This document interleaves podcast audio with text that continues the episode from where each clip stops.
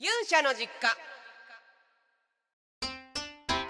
はい、お帰りなさい。勇者の実家マザーレッカがお送りをします。皆さんお元気でしたでしょうか？今週は楽しくやれてるでしょうか？えー、楽しくやれてないとしてもですよ。なんかね、最近ね、前々回に多分紹介した本を読み終わったんですけど、えースタンフォード大学のオンラインハイスクールの校長の日本人の人が書いた本なんですけどめっちゃ面白くて、えー読み終わってみたらね後半にすっごいいいこと書いてあったからあこれ言わなきゃと思って。自分のねそのね楽しく過ごせてない自分とか今週全然なんかいけてない自分とかそういうこともそういう自分も含めて自己需要を受け入れる。自分を受け入れてあげるっていうことができた人は強いですよみたいなそういう人は自己肯定感がもう高いですよみたいなことは書いてあっていやその通りだなと思うんですけどいいことがあった時とかすごいハッピーな時にハッピーなのは当たり前だと思うんですよ。それはもう普通だと思うんですけどそういういいことがあった時しかハッピーじゃないっていう場合、えー結構打たれ弱いみたいなすごい逆にハッピーがハッピーなこう外的要因ですよね。外で何かハッピーなことが起きてくれないと私落ちちゃうみたいな場合え基本じゃあその人落ちてるやん基本落ちるやんっていう話になっちゃうのでじゃなくて基本外側で何かハッピーなことは起きませんよと。生きててもそんなにねあのいい出来事なんてそうそう起きやしませんよっていう状況が普通にスタンダードにあるとするじゃないですか。そしたら全然いいこと起きない毎日なんだけどそんな自分の毎日もよろしいええやんって言って受け入れられる人が本当に自己肯定感が高い人なんですよ高くなっていける人なんですよっていう話が書いてあっていやその通りですよって。先生ちょっともう一緒に飲みに行きませんかって言いたいぐらい日本から言いたいぐらいもうめっちゃもう先生のその書いてくれた本にはい感銘を受けてました。ぜひ面白いので気になる方は読んでみてください。というわけでですね、えっと、今週は、まあ、自分も引き続き、えーフェスであったりとか、えー子供のことであったりとか、えー制作であったりとかをやらせていただきつつですね、えーちょっと最近気になっているそしてうんとここ12年見た中で自分的にもですねこれは人にちょっとおすすめしたいなと思えるドラマがありましてこれをちょっと進めさせてもらいたいんですけどあの前になんかネットフリックスとかの面白いもうめっちゃもう笑えるドラマは、えーご紹介した覚えがあるんですけど今日紹介するのはね笑えるというよりもすごく考えさせられて共感ができて時に憧れてなんかね本当にねめちゃリアルなドラマ「ザ・モーニングショー」っていうドラマなんですけどこれね Apple プラス AppleTV プラスで見れるので、えー契約してる人がいてくれるといいなという感じなんですけどネットフリックスとかではだから見れないんですよ。Apple の、えープラスのチャージをしてる人。もううちはこれのために実はチャージしちゃってるんですけどこのドラマはね衝撃的な面白さというかリアルさでびっくりしました、もともと私リース・ウィザースプーンっていう出てる人がすごい好きでリース・ウィザースプーンとジェニファー・アニストンっていうすごい有名な女優さんのもう2人とも主役みたいな感じでスタートしてる。ドラマシリーズで今現在シーズン3まで来てるそうなんですけど私はごめんなさいまだねシーズン2までしか見てません。しかも2の途中です。で、えーシーズン特にね1がすごい、えーよくできているというか衝撃的なうん空気の作り方だったのでちょっとこれを紹介したいなと思ったんですけども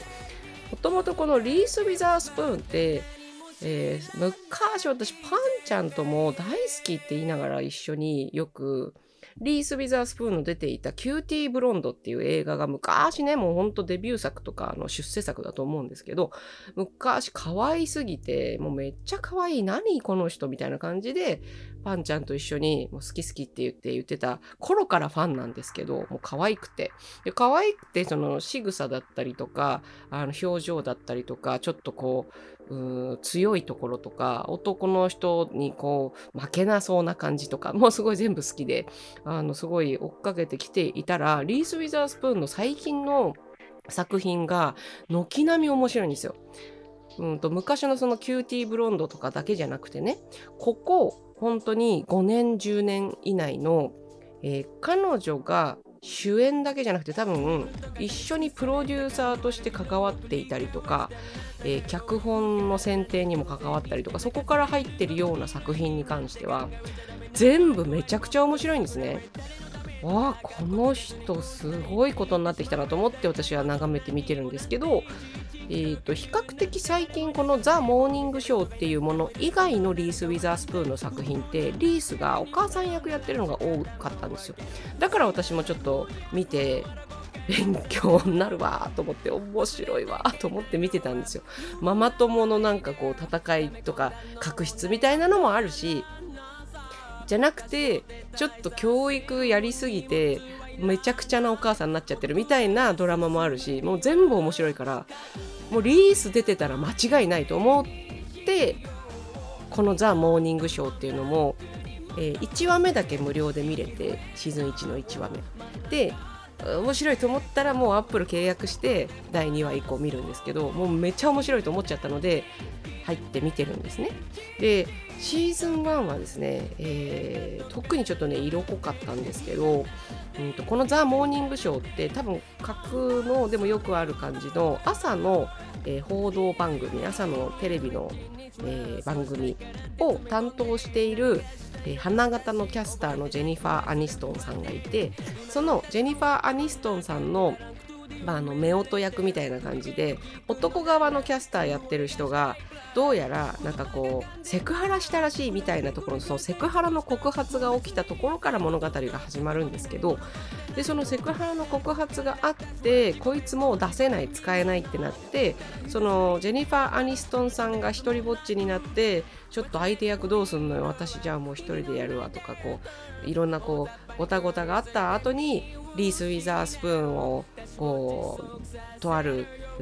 プロデューサー、まあ、偉い人が見つけてきてっていうところからリースが結果的にその相手役というか一緒にこの番組のキャスターをやる新人、えー、キャスターみたいな感じで拾われるんですけどこのジェニファー・アニストンとリースの、うん、やり取りももうピリッピリしててうお怖いと思いながらもう超面白いと思ってあるあるありそうありそうみたいに 見れるんですけど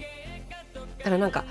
何よりすごいなと思ったのがこのドラマでねよくカメラワークで長回しが出てくるんですけどある人とある人の会話から、えー、例えば楽屋とかでの会話からカットがスタートしたと思ったらそのカメラがずっと動きながらそのある人とある人が1人だけ、えー、いなくなって残った1人が歩き始めて違う部屋に行って違う部屋でこの人と話してそしたらそこに違う人が入ってきてこの人新しく入ってきた人の話を、えー、聞きながらみたいなこうずっと長く回しながらえーと、リース・ウィザースプーンとジェニファー・アニストンだけじゃなくてその番組作りに関わっている裏方の人たちが相当たくさん人間模様も含めて出てくるんですね。あこれすごいリアルなドラマなんだなっていうふうに思ったのはその空気感これは職場の話ですけどこれ学校とかえー、っといろんな場所で多分生まれているものだと思うんですよ。空気感っていうものは。なんか空気感って文章にするのも難しいし言葉で説明するのも難しいと思うんですけどこれすごかったのはそのセクハラ騒ぎから始まるのでセクハラどころかそのレイプをされたみたいな話から始まるんですけどもそうするといわゆる MeToo 運動を揶揄するような会話があったりもしてなんかあの昔あった MeToo 運動許せないよなみたいなことをおじさんたちが話してるみたいなところのシーンもあるしでその逆に逆に MeToo 運動じゃないんですけど誰かが告発を始めたことによって自分も告発をする流れになっていくようなことも起きたりとかその決してなんか1対1でもないし100対1でもないし100人ぐらいじゃその番組作りに関わってる人がいるとして同じ場に100人ね関わり方は違うとしてもいるとしてその100人がそれぞれに作用を及ぼしていた結果結果誰かが誰かに忖度をして誰かが誰かを傷つけることをみんなで認めてしまっていたとかそんな職場であることをみんなが認めてしまっていたみたいな物語なわけですよ。これすっごいドラマなんだけどと思って見ていたんですけど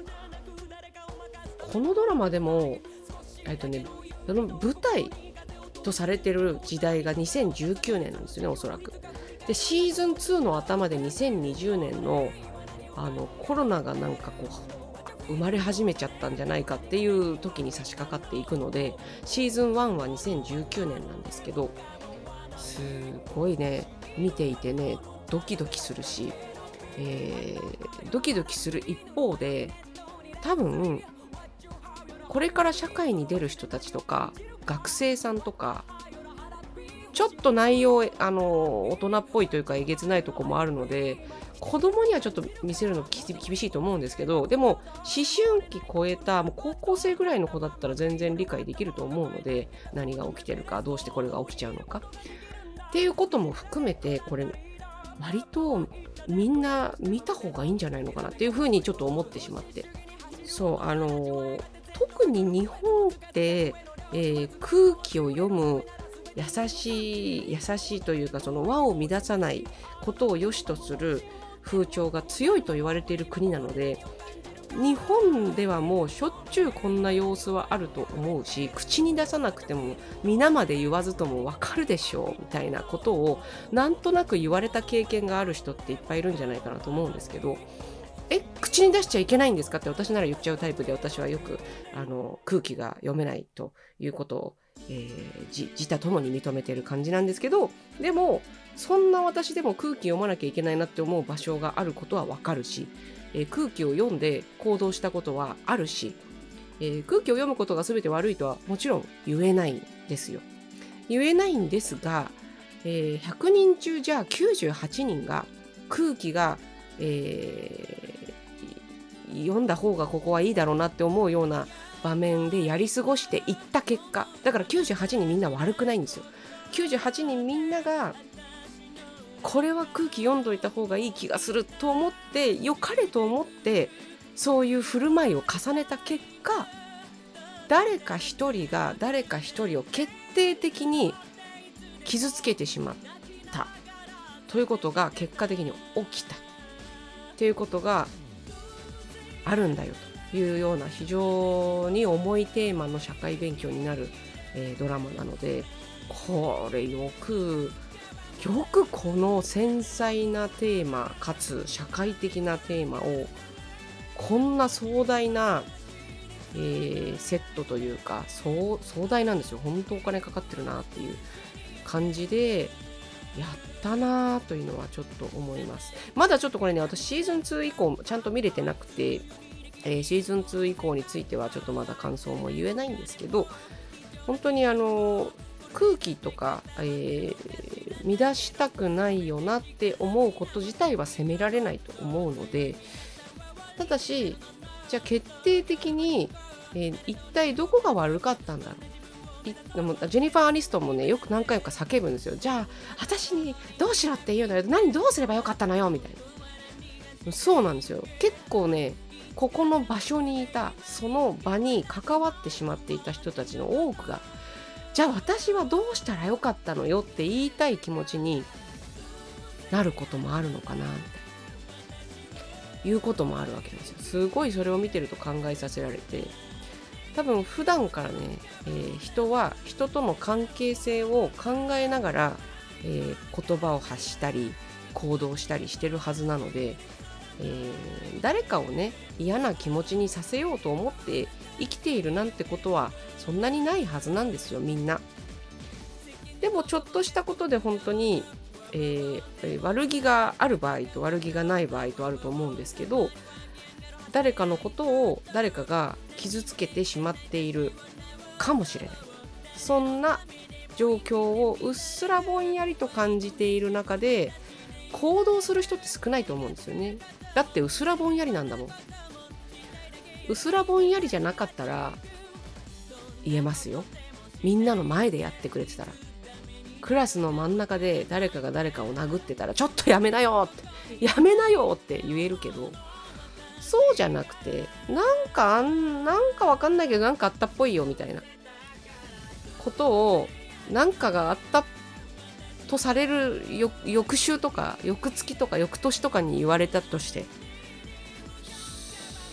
それを言われて蒸し返すこともなんかこう申し訳ないかもしれないし。当事者じゃないから自分からなんか手挙げて、ね、先生あんなことがあったみたいですよとかって言うわけにもいかないし。よなぁと思って、うん、すっごいこの映画はどの立場になるかについても自分自身の振る舞いについてもものすごい考えさせられるのでこれを見るとですねあの一概にどの立場の人も責められないというかあまあすっごい責め責めたくなるあの約1名責めたくなる立場の人はいるんですけどでもそのその人ですらねもしかしたらちょっと翻弄されてました？みたいな。もしかしたらちょっとこうそういううーんなんだろうな、え、ことを誰も止めてくれなかったというかそしてその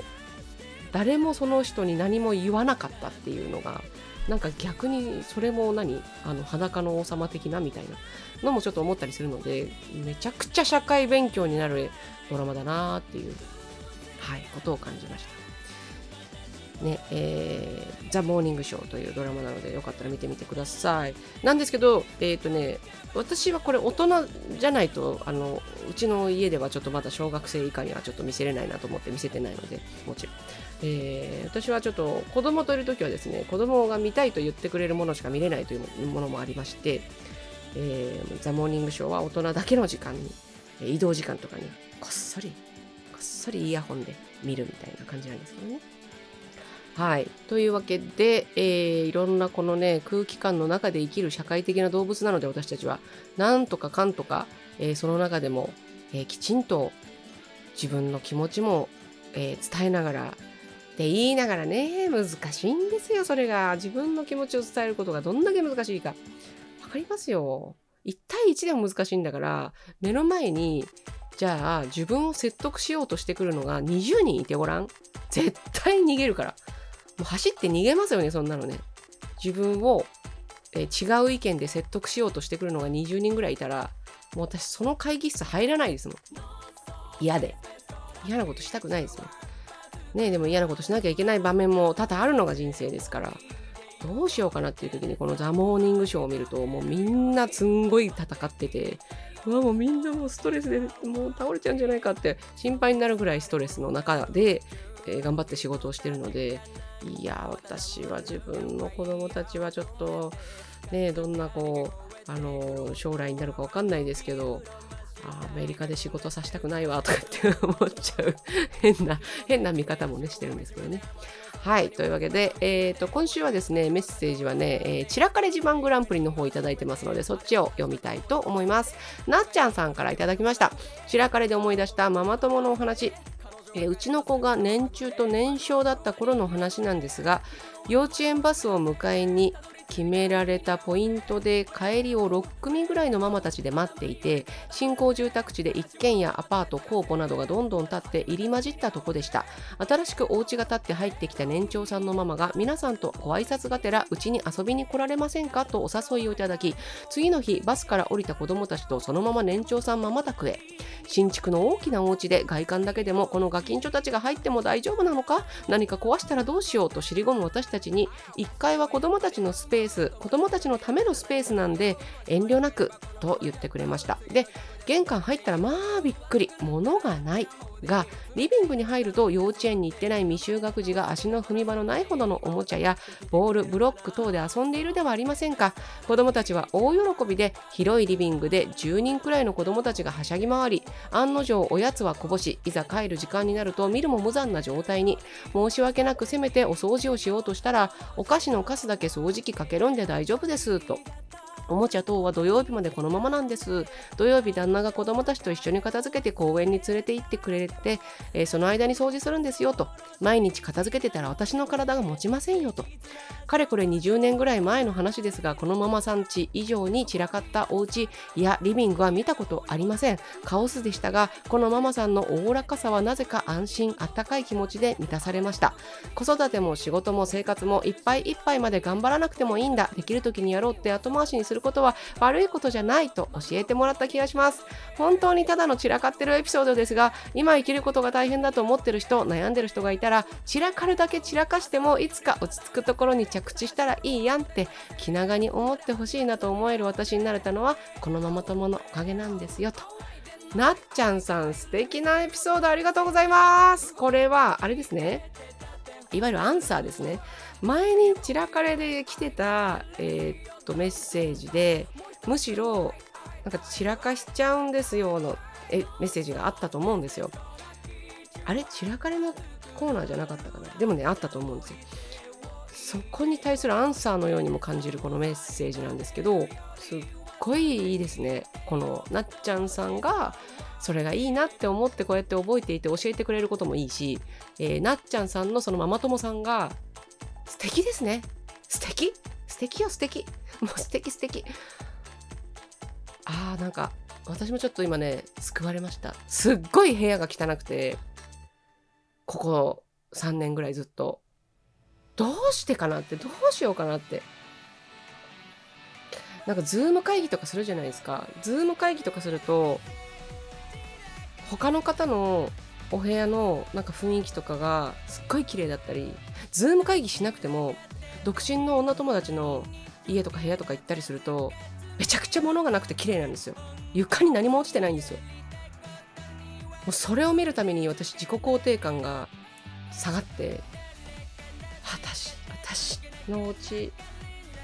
うちはどうして床につぶつぶコロコロしたものがいっぱいいっぱい広がってるんだろうって。で片付けても片付けても1日ともたないんですよねその片付けた状態が。だからもう心が折れて片付けないの私最近。このママ友さん20年前だからもうちょっとあのだいぶ先輩だと思うんですけど超会いたいっす。もう会って私やっぱりお酒を飲みたいですこの人と。レモンサワーを飲みたいです。どうしてもですよ。どうしてもね片付けても片付けてもドバーってなるからもうえ曲作った方がいいやと思って片付けないんですよ私最近。時間もったいないと思って。だって片付けても元に戻るけど曲は作ったらなくならないもん。片付けてもなくなるんですよ。その努力は。私何の話してるんだ散らかれ自慢か私の。まあいいや。いやだからねある程度もいいなあ素晴らしいなこのこの考え方。1週間に1回でいいのか。そうか。なんかそう思うと私もよしって思いました今。よし。1週間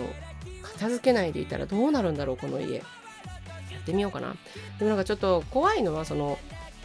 自分のまあいいやがだんだん大変なことになっていくとあのいわゆるテレビのなんかたまにこうニュースとかで片付けられない女たちみたいなお部屋があるとか言うじゃないですか。それは良くないとされるじゃないですか。でそこまで言っちゃまずいと思うじゃないですか。でもそういう方もね本当に必死に頑張って頑張っていろんなこと頑張ってる結果のそういうことになってるなんかこう事情があると思うんですけどでもやっぱりあのー、ゴミがすごく溜まっちゃったりとか不衛生になるところまで行っちゃまずいなと思うのででもうちの場合ねあ私の話でごめんなさい。うちの場合ね不衛生になるんですよ。1週間ほっとくと。っていうのは生ゴミとかあこれダメ有機物よ。あのほっといたらキノコ出てきちゃうやつよ。っていうのがあるんですよ。あるの。机の中とかに。そうだからそれはね良くないだろうなと思ってチェックするんですけど。嫌ですよ。そんなのもチェックしたくもないですよ。でもキノコは生やしたくないじゃないですか。キノコは。キノコはね生やしたもの食べれないですからね。売ってるもんじゃないとね。だからキノコとゴキブリは増やしたくないなと思うので増やすどころかちょっと発生させたくないなと思うので燃えるゴミの収集車に私いつももう両手合わせて拝んでますよ。あなたたちのおかげで本当に街が綺麗ですって。燃えるゴミの収集車が1日来てくれなかったら大変なことになりますからね。はい。そんな心配もしつつですね。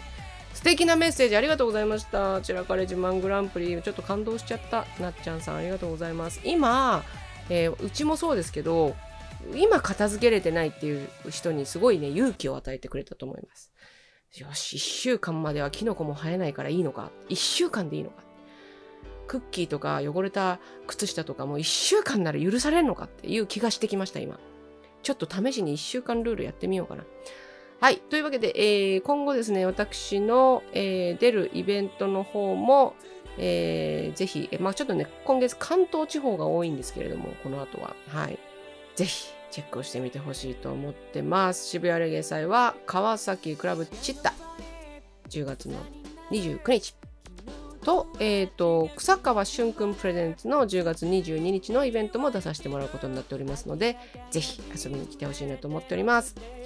さあ、そして、えー、コーナー募集の方は、古い方のメッセージ、まあ、いつも募集していたメッセージ、勇者エピソードと、えー、聞いてよ、えー、マザーレッカ。あと、えー、挑戦していることですね。